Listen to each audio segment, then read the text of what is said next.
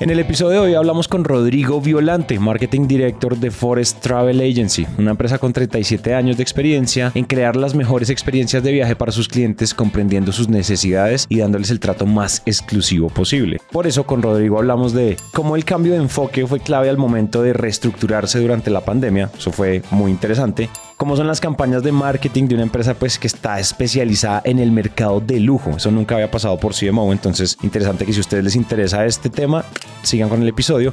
Hablamos de estrategias, maneras de interactuar con el cliente, etcétera, etcétera, etcétera.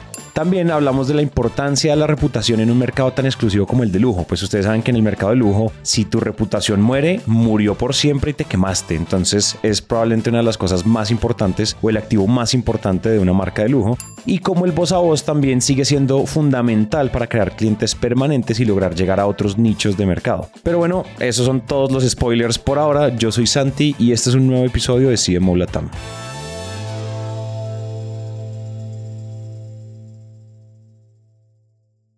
Forest Travel es una compañía que tiene 37 años, cumple, de hecho, en unos días, cumple 37 años en el mercado y es una compañía que, que siempre fue muy local, siempre fue muy de referencias, de amigos. El fundador original de la compañía tiene pues esta, este gran privilegio de tener gente conocida en, en la zona de Miami eh, que le estima mucho y que confía mucho en sus, sus habilidades para recomendar cosas que hacer en otros países, a dónde viajar, eh, cuál es el mejor jet, cuál es el mejor lounge, cuál es el mejor restaurante que no sabías que conocías por ahí en, en alguna ciudad perdida en Sudáfrica, si tú quieres. Y esto, y esto fue lo que más ayudó a la compañía durante muchos años, claro, hablando del 86 para acá, ¿no? Entonces, sin el Internet ahí de por medio, eso le ayudó un montón. Nunca tuvo que recurrir a algunas tácticas de marketing regulares. De hecho, casi no tuvo departamento de marketing durante una buena parte de su existencia, hasta que vino el Internet y vinieron Expedia y vinieron despegar.com y vinieron todas estas compañías, incluso algunas que son similares a estas eh, point and click donde eliges tú el viaje, que también trabajan dentro del sector del lujo. Y ahí empieza, yo creo, el reto principal. El reto principal es cómo compites primero contra las point and click, eh, contra, contra la sensación de la oferta y en una audiencia que además es de lujo, cómo compites contra la facilidad de encontrar la información. Y yo creo que ahí el tema es confianza. Eh, tienen que confiar en ti mucho más que, que en cualquier otro lugar. ¿Qué momento se armó un equipo de marketing? Porque digamos que el voz a voz y la confianza empieza a tener, creo que me lo acabas de mencionar, pero cuenta un poco esa historia de en qué momento, o sea, ustedes vendiéndole al app market, vendiendo, vendiendo temas de lujo a la puntísima de la puntísima de la pirámide, de repente deciden que hay que hacer marketing. ¿Es un cambio de enfoque de mercado o es un cambio de, de go to market al mismo mercado? Cuenta un poquito esa, esa transición. Yo creo que hay una combinación de factores entre no quedarse estancado en, el mismo grupo y ampliar el mercado. Eh, porque hay, hay, varias realidades que se apuntaron, ¿no? Eh, viene, por ejemplo, el COVID hace unos cuantos años, ya podemos hablar de años, ahora sí, sí, y entonces, eh, pues claramente lo primero que pasó fue un estancamiento en el mercado de viajes en general. Paradójicamente, hubo un levantamiento en los viajes de lujo, en el viaje privado, ¿no? sobre todo en, el, en el charter de jets, en el charter de yates. Eh, la idea de la seguridad y la privacidad sí tuvieron muchísimo ahí, muchísima influencia, ¿no? Eh, vaya, todo el planeta completo le afectó económicamente, pero sabemos que a la gente con más recursos le afectó un poco menos. Eh, pero una cosa que sí afectó muchísimo es ahora dónde tengo yo opciones para ir, ¿no? Si necesito aislarme, si necesito trabajar desde otro lado. Algunos tuvimos la opción de, bueno, me quedo en mi casa o me mudo a una playa. La gente que, está en esta audiencia tenía obviamente más opciones, pero tomó principalmente las opciones de me rento bien y me voy a otro lado. Listo mucho más sencillo, mucho más rápido. Y el mercado vio esto como una oportunidad, ¿no? Y entonces se hicieron mucho más accesibles, no sé si en términos económicos, pero sí en términos de facilidad de contratación, justamente los jets, eh, los resorts, las villas privadas, las islas privadas, estos espacios donde la gente podía estar aislada, a solas, con su familia quizás o con un pequeño grupo de, de gente muy cercana, eh, pero pudieron pues hacer su propia versión del, de, la, de la contingencia. ¿no? Cuando regresamos de todo esto, ya no existe la necesidad tanto del, um, del aislamiento, pero sigue habiendo un mercado allá afuera que ya probó por primera vez qué significa y que le gustó. Eh, porque además se conjunta con otra cosa que pasa en las aerolíneas que justo 2018, 2019, empiezan a votar sus, sus clases premier, sus clases premium, eh, y, le, dan más prioridad a la clase turista y a la clase ejecutiva, que la ejecutiva es pues un turista plus más bien, ¿no? El ejecutivo viaja más rápido, más, más frecuente y menos predecible también.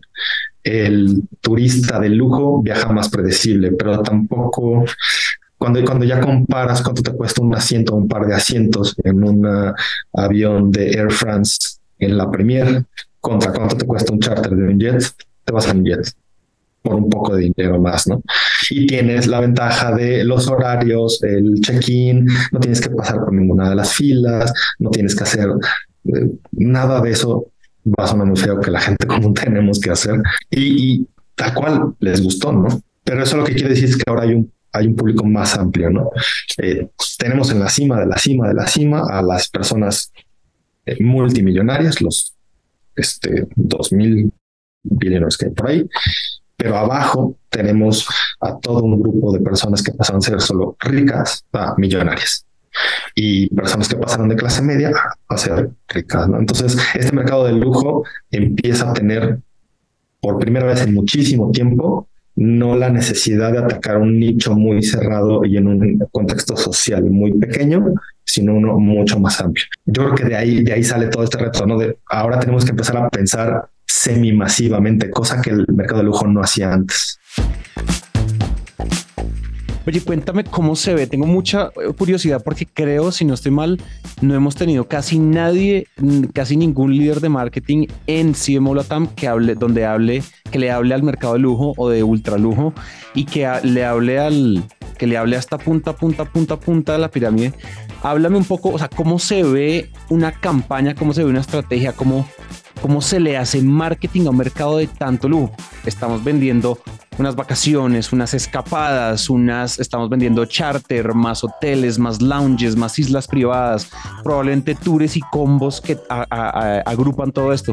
¿Cómo se ve esto? ¿Cómo le hablas tú al, al, mercado de lujo de esto? Esto no es, porque es que esto no es un despegar, ¿me entiendes? Esto no es un actúa ya.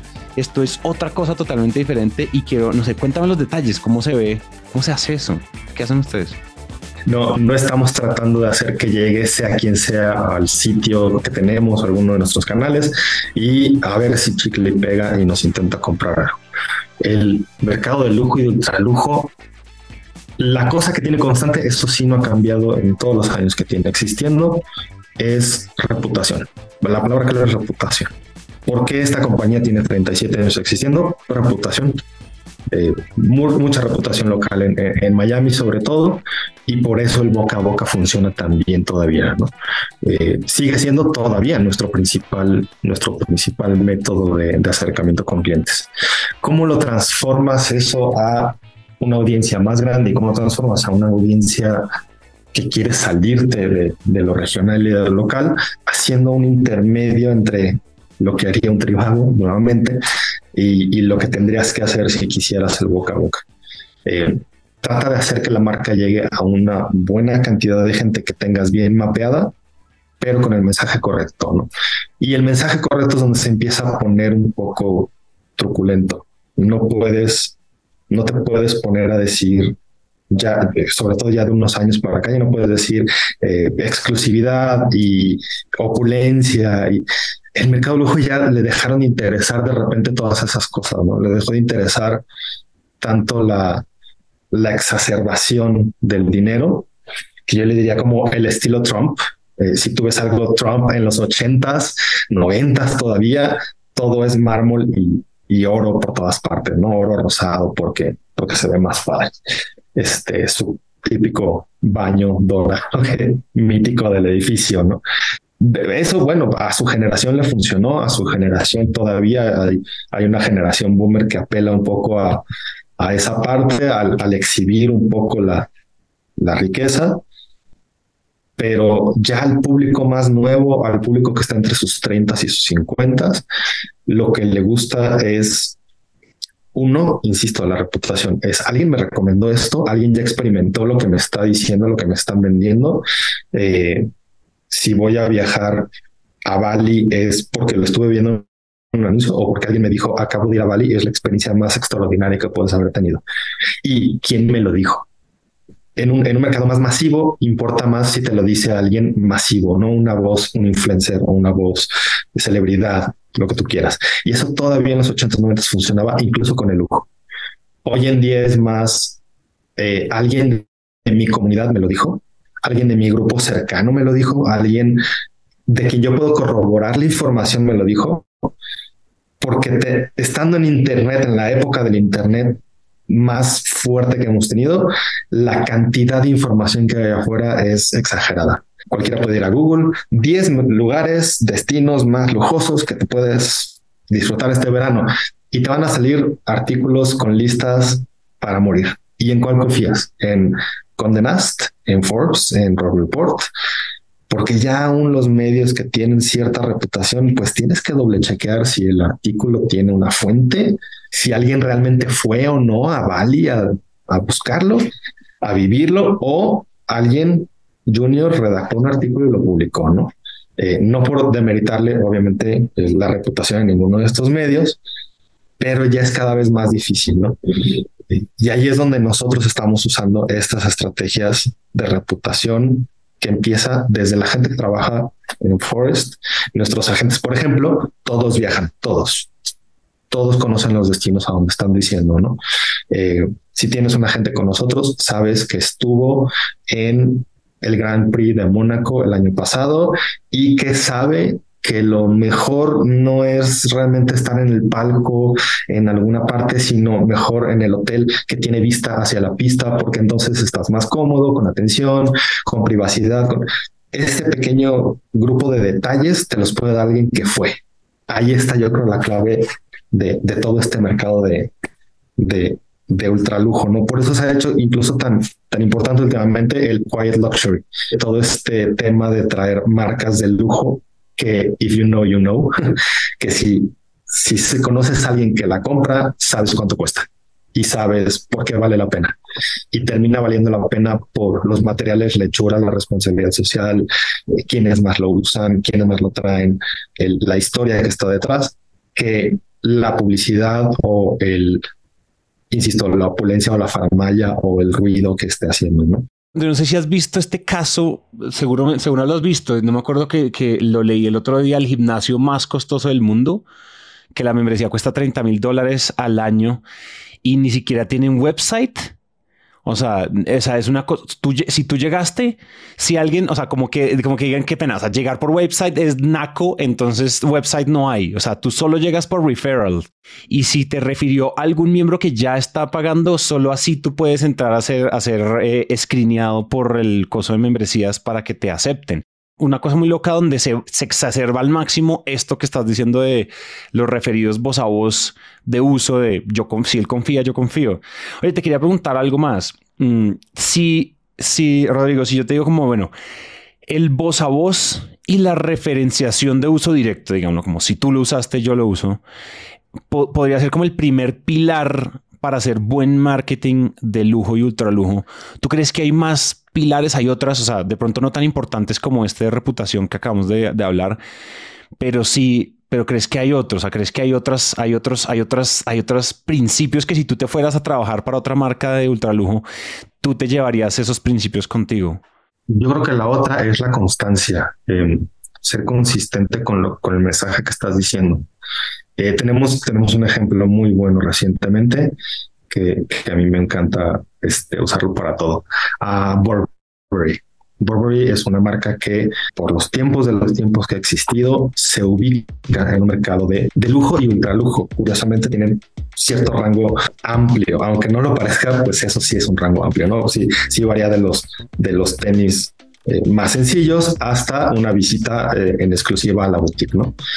Sí, sí hay, hay, hasta públicos para los públicos, ¿no? Ah, Y Burberry de repente hace unos años, con una dirección en particular, siguió la tendencia de todas las otras marcas de lujo, que como Jimmy Choo y como este Balmain, como todas las marcas, agarraron sus logotipos antiguos, sus logotipos clásicos con todas estas formas de hecho clásicas, tipografías muy, hechas a mano, tipografías muy sencillas, muy discretas, y las transforman casi todas en versiones del Bética. Todas gruesas, todas negras, todas grandes, todas este, pesadas.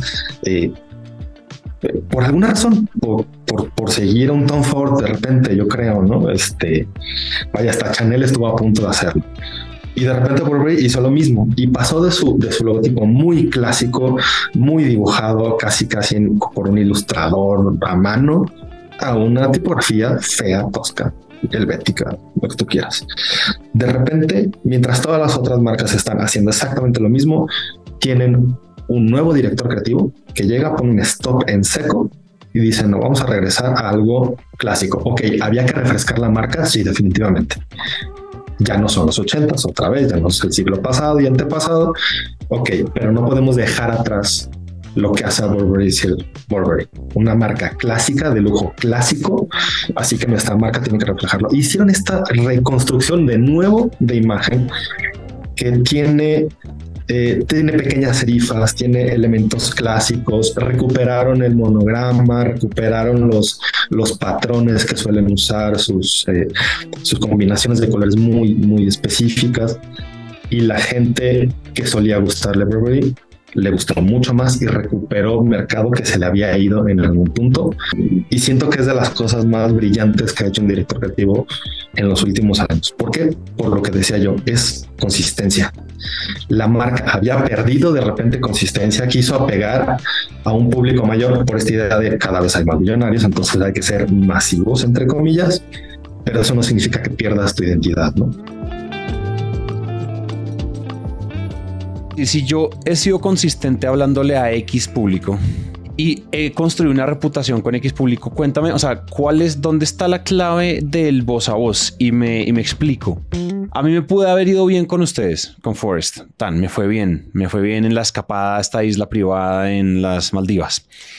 Y ahora quiero o sea, ¿qué, qué, o sea, ¿cómo ustedes le facilitan a las personas, digamos ustedes como el área de marketing, cómo ustedes le facilitan a las personas que tomen la decisión de recomendar, ¿cierto? Es decir, ¿cómo yo puedo ser intencionado en el, en el voz a voz?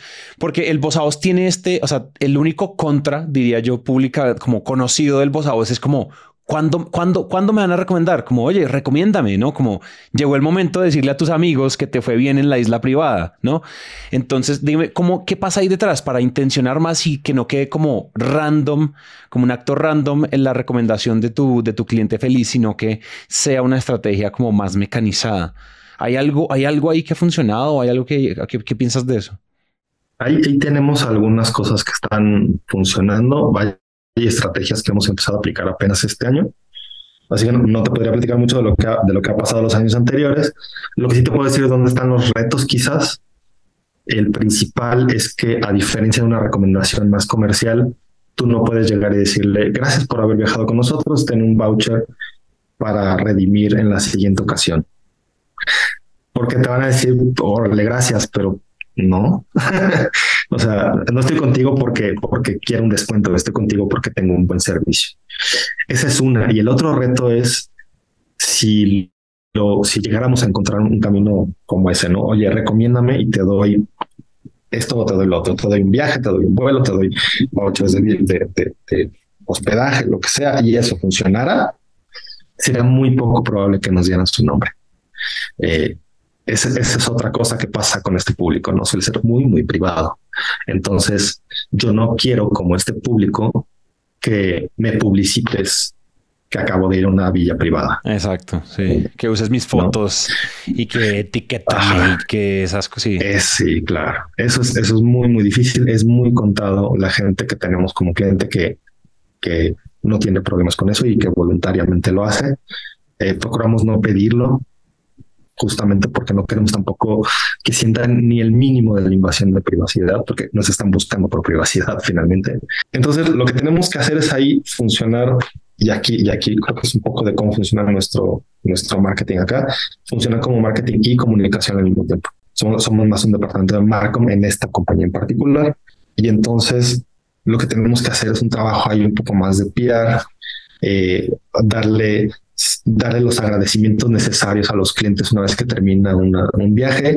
Viajaste con nosotros, te voy a hundir en agradecimientos personales y te voy a dar eh, quizás algunas eh, postales escritas a mano, un pequeño regalito en tu casa, un pequeño regalo cuando llegas al hotel. Y esto es un trabajo en conjunto con el área de servicio y el área de ventas de la compañía también, para que el cliente sienta que vale la pena hablar de nosotros eh, y dedos cruzados lo haga. es un tema de confianza, yo diría. Ahí, ahí se vuelve un poco tricky cómo lo mides, por supuesto, ¿no? Porque de repente saber si el cliente te llegó por recomendación puede ser difícil de rastrear, pero lo que sí te puedo asegurar es que la mayor, mayor parte de los clientes que llegan por recomendación, lo primero que dicen es, me recomendó tal persona difícilmente una recomendación a este público llega sin decirte que llegó por recomendación, porque les gusta, les gusta agradecer la recomendación, les gusta agradecer el, la referencia y también hay un tema social ahí, ahí muy detrás, ¿no? La razón, digo, más allá de por supuesto la privacidad, del por qué este público suele convivir dentro del mismo nicho, la verdad es que creo que muchos medios lo manejan de la manera equivocada, como si fuera un, una especie de desprecio al resto del, del público, ¿no? Eh, pero es todo lo contrario. Lo que sucede mucho con esta audiencia es que las opciones de dónde socializar se vuelven cada vez más limitadas mientras más dinero tienes. No sé, no, no, no quieres estar en cualquier, de los lugares y comprar un palco es un poco más complicado. Hay ciertas cosas por ahí y entonces justo se hacen los eventos cada vez más cerrados, ¿no? Hay esta cosa que, que se, se, dice por ahí que es como el calendario social de la élite. Suena, suena muy, muy, muy este, excluyente de los demás, pero insisto, no es para, no es para que la, el resto de la gente no vaya, pues es que es más difícil que vaya. Entonces lo que busca mucho esta gente es, si voy a ir a algún lugar y me voy a topar con personas, prefiero topar con las personas que ya conozco o que conocen a quien conozco, porque socializar es más fácil. Eh, nos pasa al resto de las personas en el día a día. Si voy a ir a una eh, reunión, fiesta, cena, pues prefiero ir con la gente que conozco, la que conoce, que conozco. Las primeras, segundas conexiones, porque es más probable que tenga afinidades. Claro, todos tenemos muchas más opciones para hacer eso. La gente, mientras más dinero tiene, menos opciones hay, porque hay cada vez menos público eh, con quien con quien interactuar. ¿no? Ahí, ahí pues está, está ese, ese tema, ese tema social del que nos podemos apalancar, claro, y entonces pedirle, oye, gracias, muchas gracias por haber viajado con nosotros, es un placer, cuando quieras seguir viajando, aquí estamos, lo que necesites te ayuda, todo este, todo este trabajo de, de reforzar, aquí estamos, existimos, gracias por, por confiar en nosotros. La verdad es que genera la recomendación casi en automático, ¿no? Ni siquiera tienes que pedirla, eh, lo, que, lo que sí puedes hacer es de repente aventar algunas cuantas ideas, ¿no? Eh, te doy ideas de retiros de wellness, te doy ideas de retiros de viaje. Ahí lo que hacemos es sí tener cierto público al que le damos cierto tipo de cosas porque sabemos que es más probable que, que les gusten o las compren y de repente mezclamos comunicación. Eh, sabemos que no lo van a tomar, pero es más probable que digan, ah, ¿sabes quién puede querer eso? Mi, mi hermana, mi tía, mi primo, mi este, socio de negocios, alguien más lo va a querer y se lo recomiendo. Estaba justo pensando en algo y es que yo pienso que para ustedes de pronto la atribución de las fuentes de leads, ese tipo de cosas que de las que no sé, de las que por ejemplo un startup tecnológico se anda preocupando, de pronto ustedes no están enfocados en eso, ustedes también están, yo creo que hay un enfoque grande en tú con, o sea, marketing más servicio, más ventas, probablemente tienen una misión en común de el lifetime value de un cliente, por ejemplo, la recompra de un cliente, probablemente incluso incluso el mercado el mercado está creciendo, pero probablemente el revenue de ustedes grueso probablemente son recompras de gente feliz que, que está haciendo, que está yendo por segunda vez porque la primera vez le fue con madre. Entonces dijeron, yo vuelvo y viajo con Forest porque es con ellos, con los que yo no viajo con nadie más. Sí, o sea, ustedes se ven topar mucho esa frase de yo no viajo con nadie más. Cierto que puede ser más, puede más ir por ese lado como no, no como lo que en el corporativo se llama el crecimiento de cuentas, pero que los clientes viajen más, que si ya te fuiste de vacaciones familiar, ahora es un retiro de pareja, ahora es un retiro de mindfulness, ahora es esto, ahora quieres ir a ver tus deportes, quieres el palco en Wimbledon, quieres el ta ta ta ta ta ta ta, ta, no, como que podría ser yo sé, yo sé que ustedes se están agrandando y están creciendo el mercado, pero creo que hay un enfoque grande de, de, la, de promover una recompra, una tasa de recompra alta.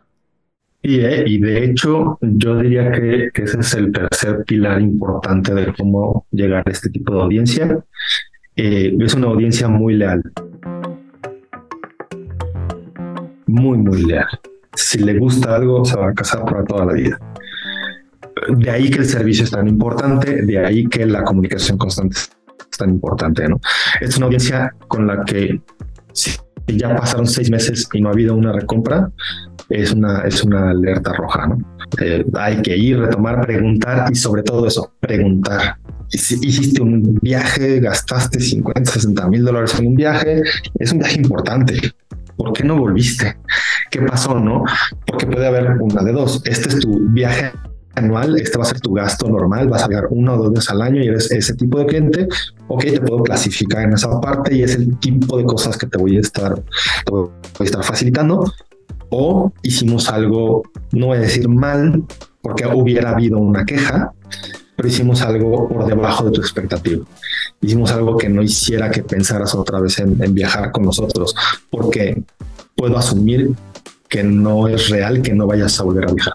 Eh, la gente en, este, en esta audiencia viaja porque viaja es un hecho. Y todos lo hemos pensado, cuando tenga dinero viajo. Claro, es lo primero en lo que pensamos, ¿no? Sí queremos pensar que en nuestra casa, que quizás en el coche, que quizás el pago de la universidad, de los. Sí, claro, pero cuando piensas en el pequeño extra de dinero que pudieras tener, el primer pensamiento que viene a la mente es viajar. Me encantaría ir a conocer espacio en blanco. Eh, ¿Qué pasa cuando tienes suficiente dinero para hacerlo? Viajas muy constante, muy seguido, ¿no? Eh, es lo mismo que pasa con la ropa, ¿no? Por, eso la ropa siempre está siendo como el referente, ¿no? Las marcas de moda.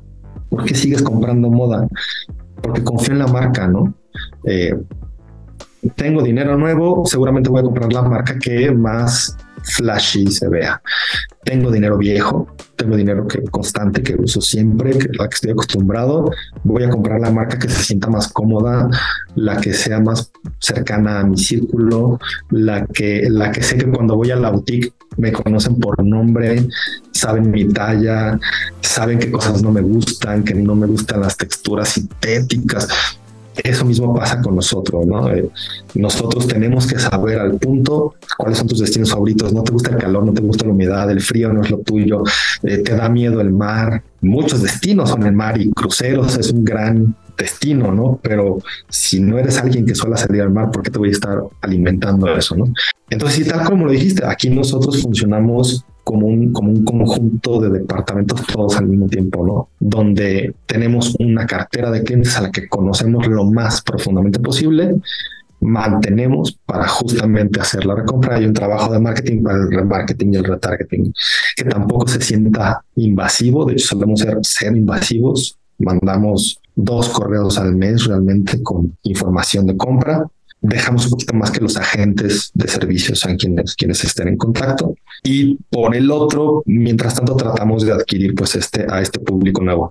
El reto con el público nuevo es la primera experiencia que te dé tiene que ser tan extraordinaria que entonces logre tu lealtad lo más pronto posible.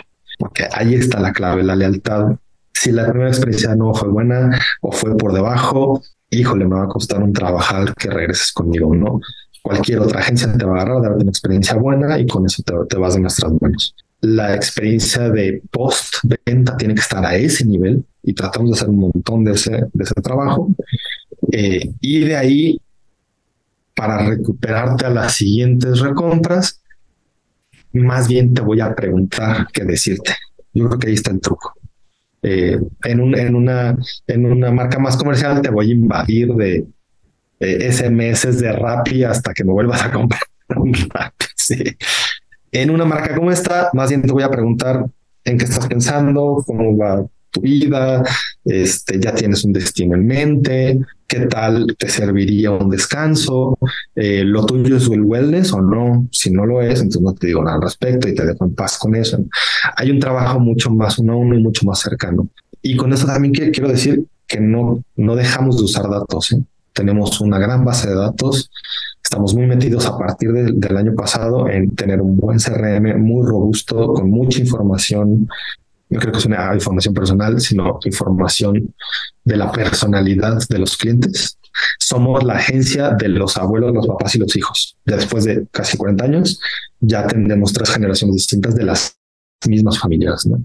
Eh, ¿Por qué? Porque la reputación va de la mano, la recomendación va de la mano. Oye, estaba pensando entonces que ustedes son muy como, como el marketing de ustedes es como muy a puerta cerrada. Es decir, me imagino, no sé, cuéntame un poco cómo es la escena de, no sé, el, como el marketing en frío, de pronto el marketing de contenidos, sus redes sociales.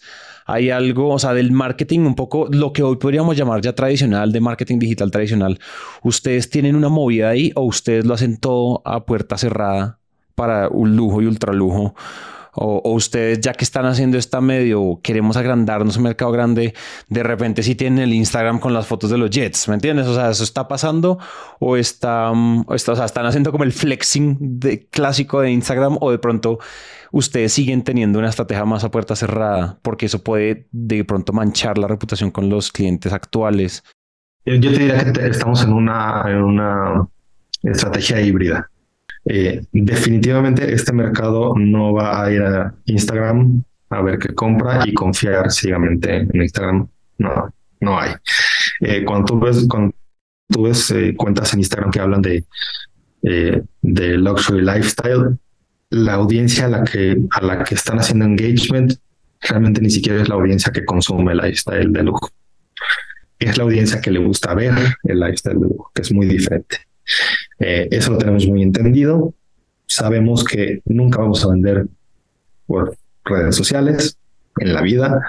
Tenemos por ahí, pues, algunos, obviamente, los canales abiertos. Quien sea nos puede preguntar precios, costos, cotizaciones. Claro, lo hacemos todo el tiempo, ¿no?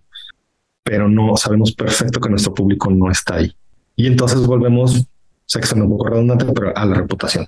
Lo que hacemos con redes sociales y con el sitio principal que tenemos un par de canales por ahí es de nuevo reputación y validación. Validación sería yo creo la palabra clave.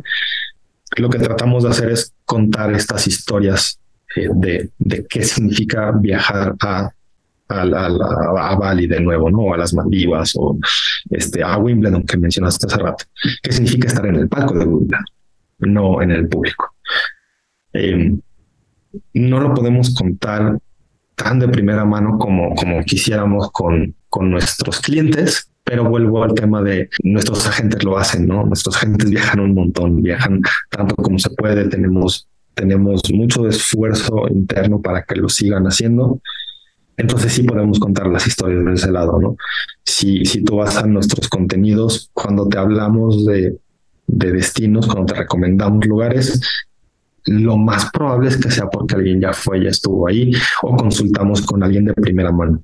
Por ejemplo, para hablar de destinos, hoteles, tratamos de consultar con, con los gerentes de los hoteles, con los conciertos de los hoteles, para no solo recomendar la propiedad, sino cuéntame qué más puedo hacer ahí, ¿no?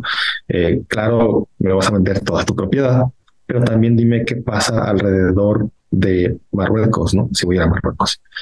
¿Qué otras cosas puedo ver? ¿Qué otras cosas puedo hacer? Porque insisto un poco en el, en el, este público busca una conexión social y una conexión cultural muy, mucho más profunda, ¿no? Como enfocar el espacio de redes en storytelling para cosas muy particulares, tener obviamente la fachada digital de validación de igual si existimos, ¿no es cierto? Lo que decías, pero de nuevo, o sea, todo está sobre, digamos, sobrellevado sobre, un, sobre una cama sólida de reputación, pues tiene todo el sentido. Yo te quería preguntar, Rodrigo, para ir cerrando, no sé si algo se nos quedó en el tintero, nos embalamos con este tema y se nos fue la hora, hablando con el tema de reputación, de ultralujo, pero creo que esto va a ser muy valioso para la audiencia porque no habíamos hablado ni de este mercado, ni de este tipo de productos, ni de servicios a, este, a este segmento. Entonces me parece muy valioso y muy curioso. Yo aquí aprendí todo, yo estaba como... ¡ah! ¿Cómo así? Porque no hemos tenido esto aquí, entonces no, pero no sé si se te quedó algo, algo más que quieras mencionar que te parezca clave para otros líderes marqueteros allá afuera. Mm, quizás como, mensaje final, hablamos un montón de, marketing digital, pues, pues de lo que pasa ahora, ¿no? Eh, y los retos que hay en marketing digital, pero este mercado es personal, este mercado es de contacto social, este mercado es de uno a uno. Eh, el reto más importante para, este, para estos mercados es crear experiencias físicas, personales, individuales, personalizadas. Ahí está la clave de, todo esto, ¿no? No lo tocamos mucho, es algo que realmente estamos apenas retomando eh, en este par de años anteriores. Eh, insisto porque estamos creciendo la audiencia, ¿no? Antes no hacía falta hacer todos estos esfuerzos porque todas esas experiencias sucedían de la mano de los fundadores y, del resto del equipo. Hoy en día tenemos que, que salir un poco de nuestra burbuja e ir a otras burbujas que igual son desarrolladas eh, y que igual entras por invitación y que igual entras por reconocimiento y que igual entras porque te recomendaron. Entonces yo creo que ahí está, ahí estaría la clave. Sí, enfocar esfuerzos digitales muy importantes, no dejarlos, tener mucha validación totalmente. Fuera de eso, lo que sigue y lo que sigue de hecho de, parte de nosotros es presencia, presencia, presencia. Eh, estrechar manos y chocar codos, como dicen los gringos, de hecho. Fantástico. No, Rodrigo, estuvo, estuvo muy, muy reveladora esta entrevista, impresionantemente reveladora. Fantástico, fantástico. Qué, qué revelador, qué, qué, nuevo fue esto, la verdad, y que también qué refrescante fue en sí en Molatán poder tener, poder hablar de un tema dentro del marketing que a veces se vuelve repetitivo poder tener esto tan, tan diferente estuvo espectacular. Yo honestamente no me esperaba que fuera a coger curso, este curso, la, la, este, esta dirección, la entrevista, pero me encantó. Entonces, nada, miles de gracias. Gracias a ustedes por considerarme para la entrevista. Y esto es todo por el episodio de hoy, pero como no queremos que la conversación quede hasta acá, podemos continuarla en LinkedIn con Dani, que la encuentran como Daniela Arias Daza, y conmigo a mí me encuentran como Santiago Cortés Calle. Y bueno, este episodio fue producido gracias al equipo de Naranja Media. La producción de este episodio estuvo a cargo de Juan Almanza, el booking por Catherine Sánchez y el diseño de sonido a cargo de Alejandro Rincón. Yo soy Santi y nos vemos pronto.